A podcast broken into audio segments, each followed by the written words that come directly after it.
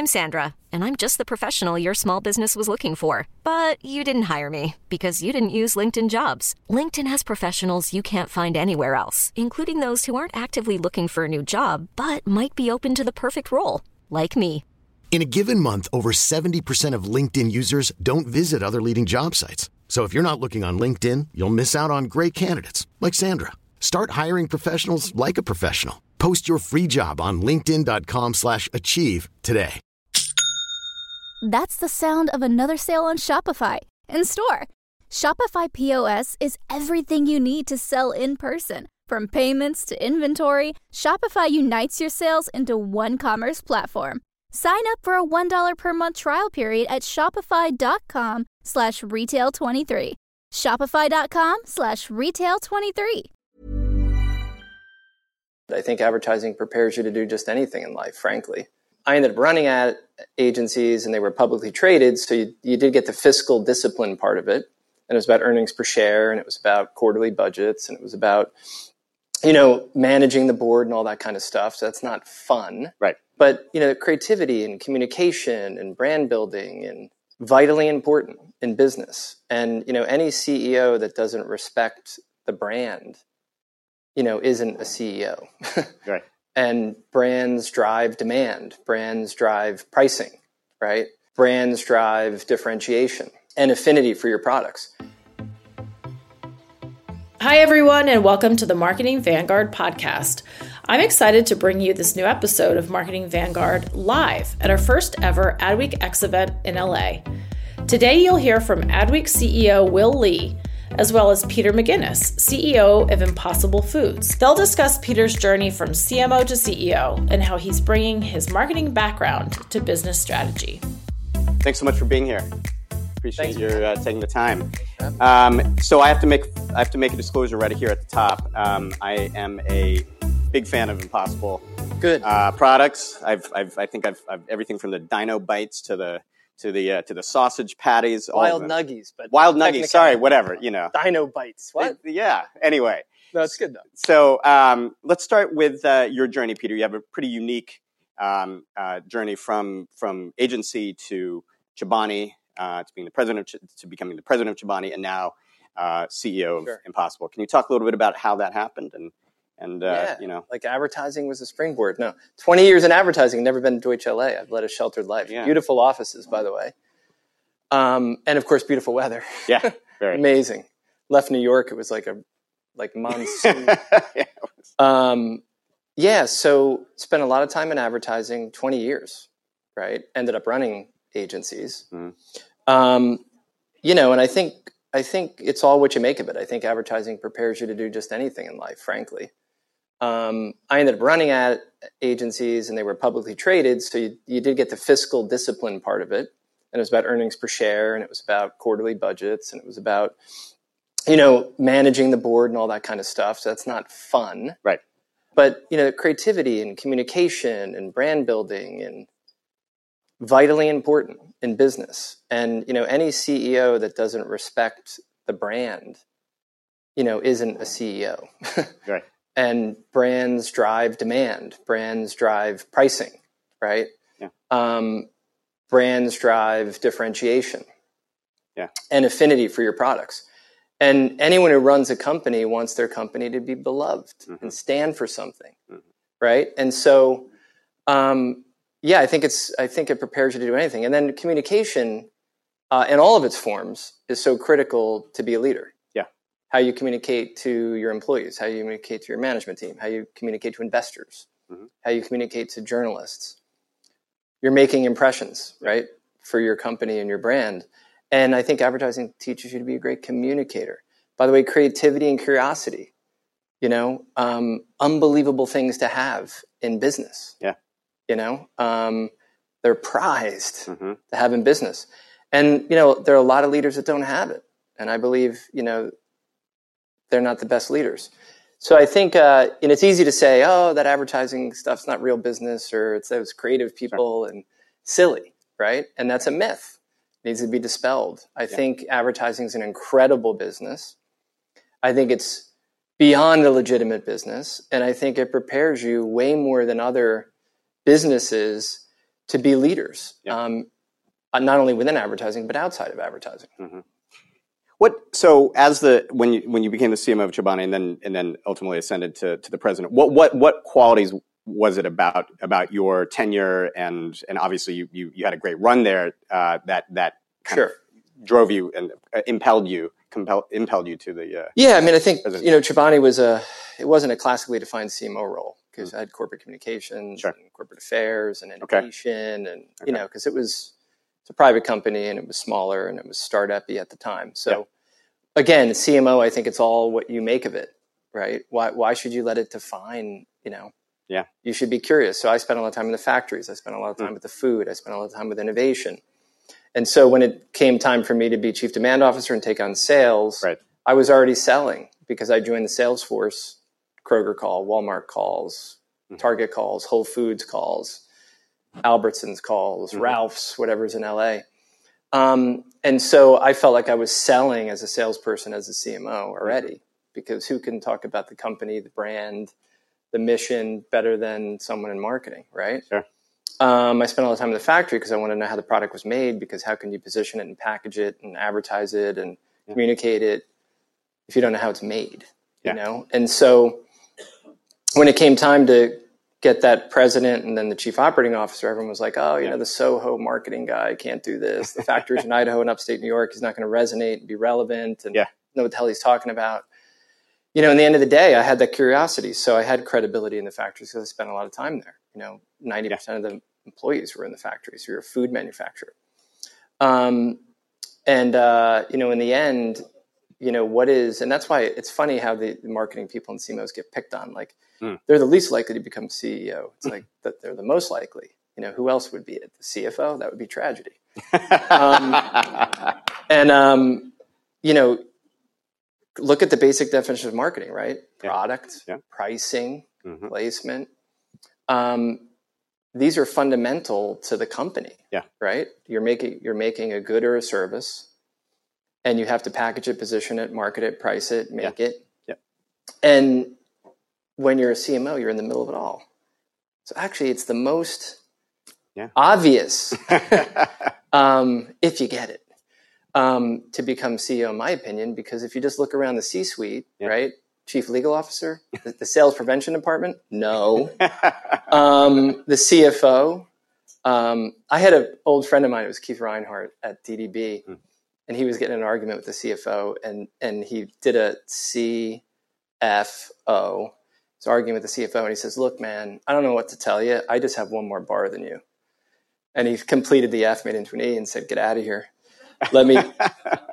um, why, why do you think the C, why do you think the CFOs just uh, I'm not trying to pick on CFOs. Michael no I've worked with a lot of great CFOs, and they keep you out of trouble. And but my point is, Yeah. they and generalizations are there for a reason, but they tend not to be the best communicators. Have the biggest curiosity, the biggest vision. Yeah. CFO is a very technical position. Yeah. Right. Yep. Um, and you have to go to school for it. Mhm. I was a terrible student. I could have never gone to school for law or finance. Um, but look, I think, you know, it's about impact and influence. And I think if you're a CMO and you don't get bound by the technical definition and you make the most of it, Yeah. you can touch the company more than any other position in the company. Mm. And you can have the greatest impact and the greatest influence, which are the two eyes I love the most, than any other position in the company. Mhm. And um, and you'd be surprised that your job as CMO is preparing you for the next job. Yeah. Most people think it's this limiting thing, and I'm going to hit a wall or Yeah. hit a ceiling, and it's just not true. I mean, you know, you're also not doing yourself a service either. right So don't be, you know, don't sell yourself short. Don't let the position define you. You absolutely should define the position in your journey. Mhm. And I think that will help you um, be limitless. I'm Sandra, and I'm just the professional your small business was looking for. But you didn't hire me because you didn't use LinkedIn jobs. LinkedIn has professionals you can't find anywhere else, including those who aren't actively looking for a new job but might be open to the perfect role, like me. In a given month, over 70% of LinkedIn users don't visit other leading job sites. So if you're not looking on LinkedIn, you'll miss out on great candidates like Sandra. Start hiring professionals like a professional. Post your free job on linkedin.com/achieve today. That's the sound of another sale on Shopify in store. Shopify POS is everything you need to sell in person. From payments to inventory, Shopify unites your sales into one commerce platform. Sign up for a $1 per month trial period at shopify.com slash retail 23. Shopify.com slash retail 23. So you're now the CEO, right? And you have a CMO, Leslie Sims, who unfortunately mm-hmm. couldn't be here. She was supposed to be here with us. But tell us a little bit about that relationship, and if you wouldn't mind, uh, and, and sort of what the working relationship is like without using the word collaboration, if you can manage it. Sure. Well, We've heard it a lot today, which is a great word, but I just want to see if we can. well, well. The first thing is, I you know, I would just rather be the CMO. The CEO sucks. um, and be careful what you wish for. Trust me. Um, and so I look at Leslie. I'm like, that's a fun job. and um, no, it's it's it's it's a tough one because uh, you know I've known her for a long, long time. And here's the thing: it's like when I became president CEO of Chobani, it was like, hey, he doesn't know manufacturing. And in the end of the day, I don't know manufacturing, but I had a chief manufacturing officer. right. I don't want to out chief supply chain the supply chain person. Sure. You know, so what kind of leader are you going to be? You're going to be a servant leader. You're going to be magnanimous and generous with your time. Are you going to be overreaching and duplicative? And so I was there to support. You know, uh, I'm also not a lawyer. I had a great general counsel. I'm not here to do the general counsel's job for them. I'm Yeah. here to make sure that I remove barriers and they perform to the best of their ability, and that they do a great job for the company. Yeah. And so I know enough about marketing to be dangerous. It's my old world. And so I do have to stop myself from time to time and just let Leslie do what she does. So that's why I hired her. Yeah. You know, but that was one where I could probably lean in the most, right? And Mm-hmm. it's, I'm comfortable with it and I have probably a very strong point of view, but you have to stop yourself, right? Now we can have chats and if she asks me my point of view, I'll let her know, but I really go out of my way to not go there for the sake of both of us. If if So- Leslie were here, what what would you? What how would she describe how how how you work together as CEO and CMO? Yeah, I think the thing with Leslie, because she also, you know, by the way, not a kind of an atypical. Sure. Agency. Yeah, I mean, she was a creative person, right? Yeah. And it, to me, like a creative person as CMO is not a big leap. Yeah. Because it's about communication, it's about creativity, it's about brand building, it's about understanding value propositions, it's about Yeah. um, being able to articulate products in a way that compels people to buy and create demand. So I don't think it's that big of a leap, but it's not a lot of chief creative officers become CMOs. It's just Yeah. not. Yeah. So one thing I do help her with is there, you know, there is a lot of the, you know, it's a tricky business and in plant based, it's very tricky in how the product's made and marketed and the intellectual property around it and a lot of the rules and regulations. So I just try to help her with a lot of that business side of it, not to hinder her progress Right. or weigh her down at, at all. But, you know, I think if there's one thing, um, and she's only been there for, Leslie's been there for like eight, nine months, right? Right. So I try to kind of shelter her from things that will distract her, get in her way. Sure. And then also try to help her understand some of the mechanics, right? So Mm. that we're not doing superfluous, Right. you know, silly stuff. Yeah, interesting. Um, so uh, it's no secret that the uh, that uh, plant based meat and and uh, that the the category is is challenged, and I've heard you talk about the fact that you're you're really trying to transcend the category, right? Sure. And and and not just be about about be, being the best plant plant based meat, but just making a really great burger, right? What what are the things that you and you and Leslie like talk about, confer on, strategize on to to to get there? Like, how, how what are those conversations like? And, and can you take us kind of you know into the into the uh, Yeah, I mean, this is a tricky one too because I think um, you know the animal industry is 1.5 trillion, which is it's probably the largest industry in the world, right? Yeah. And um, it is affecting climate, and I'm not going to go down that rabbit hole here, but there is an effect, and um, the whole plant-based industry is eight billion dollars, so it's tiny. Yeah. you know, it's like 0.0001 percent share and um, we got to make that category bigger. And so, how do you make the category bigger? Mhm. Right. And now, plant based was launched, I believe, incorrectly. And I'm not being pejorative or pointing fingers. It was launched by founders that were climate warriors, and it was launched around climate. And it was there was a wokeness to it. There was a bi-coastalness to it. There's an academia to it, Mhm. professors, and and then there's an elitism to it. Mhm. You know, it was priced up, and it was for the wealthy and the educated, and that pissed most of America off. And so I believe that narrowed the aperture, and I believe that made the category smaller than it needs to be. So what we talk about is we have to almost reboot impossible, but reboot the category. Mhm. And what what happened in doing that, by the way, the target audience of impossible is meat eaters. So the, the way to actually get meat eaters to buy your product is not to piss them off, vilify them, insult them, judge them. No one likes to be judged, right? And so it's invite them. So it's, we just had the wrong eye, Mhm. you know. So go from insulting to inviting, Right. which is a hell of a journey, right? So for her, she's got to kind of. Mhm. And the other thing is, there's a funnel, and what's the broadest appeal, right? It tastes good. It's good for you. Yeah. Right. Right. So there's zero cholesterol, 50% less saturated fat, 22 grams of protein. Yep. No one's talking about the health benefit. People care about themselves over anything. It's just a. It's fine. We're inherently a little selfish, but I don't care about the planet if I'm not healthy, Mhm. right? I'm not going to care about the planet's health. So the upper funnel is food. The other thing is this industry positioned it as tech. Mhm. But you don't need technology, right? You Right. need to make delicious food. If I'm having a burger and I love that burger, your burger better be damn good tasting. Yep. By the way, the R&D department has to kind of redirect as well. So taste good is good for you. Then if you're interested, you can talk about animal welfare, you can talk about water saved, Mhm. tree saved, land saved, GHG avoided, but that's further down the funnel. Yeah. And that's a narrow proposition. So for Leslie, she has to sit there and say, okay, impossible needs to be mass in order to make a difference, Mhm. right? Yep. And the other thing is, we're not a vegan. I'm not a vegan or a vegetarian. I'm a flexitarian. So half the country kind of says they're flexitarians. Mm. 1.4% of the country says they're a vegan.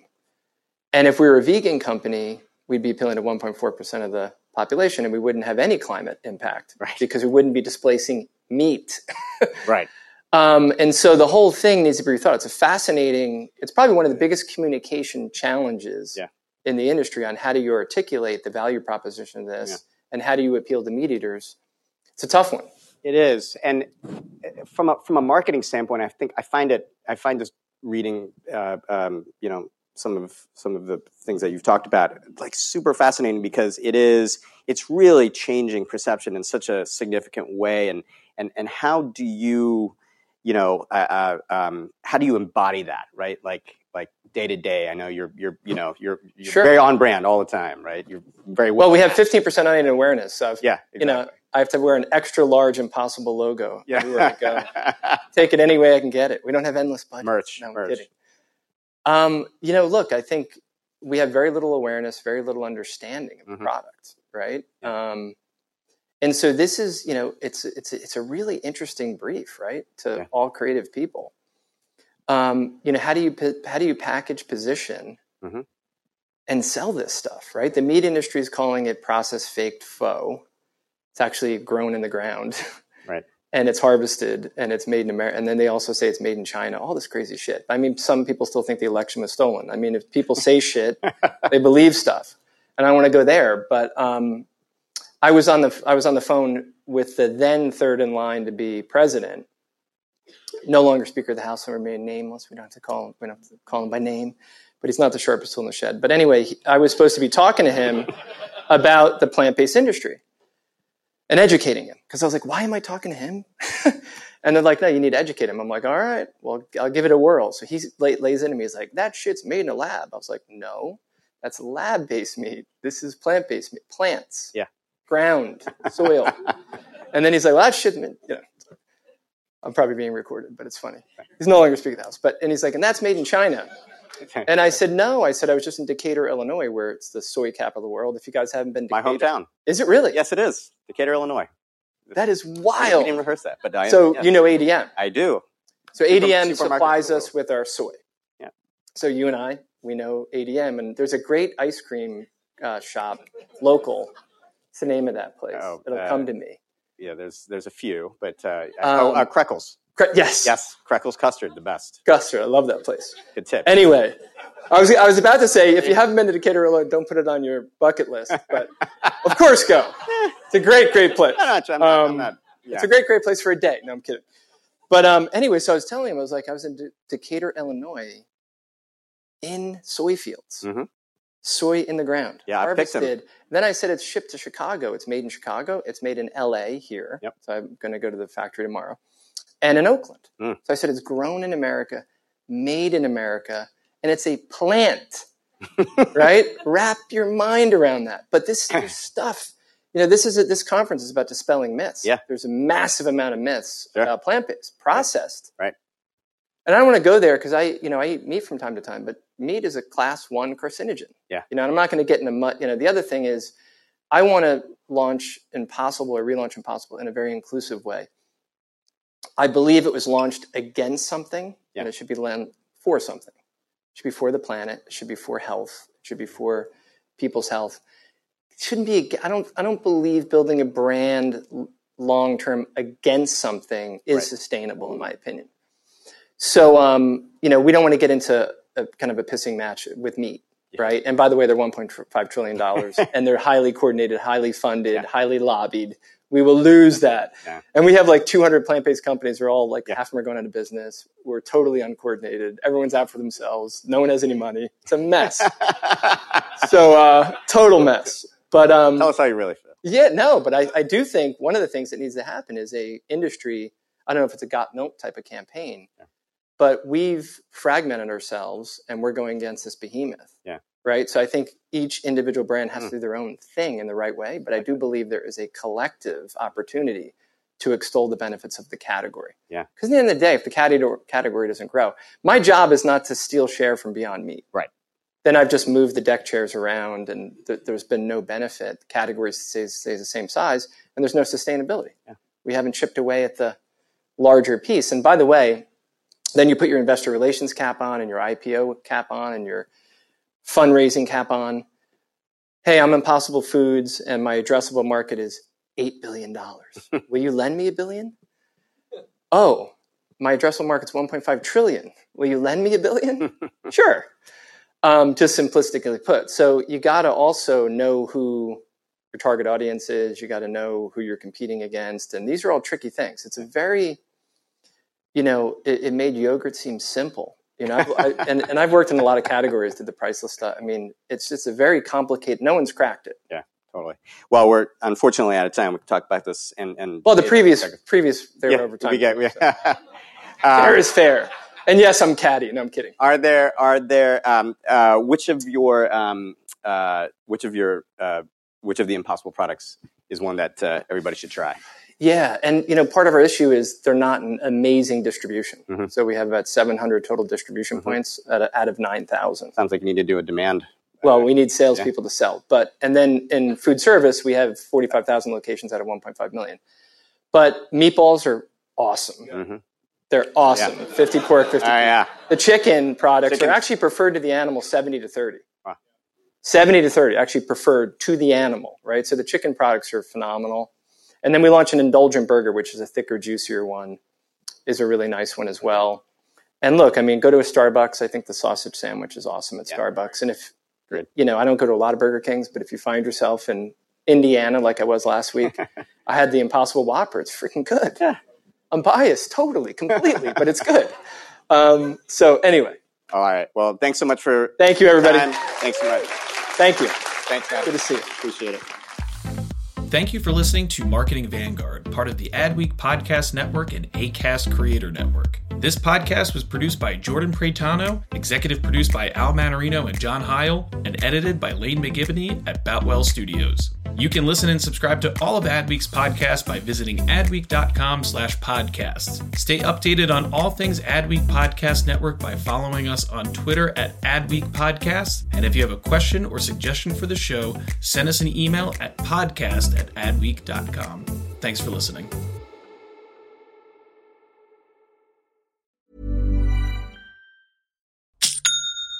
That's the sound of another sale on Shopify in store.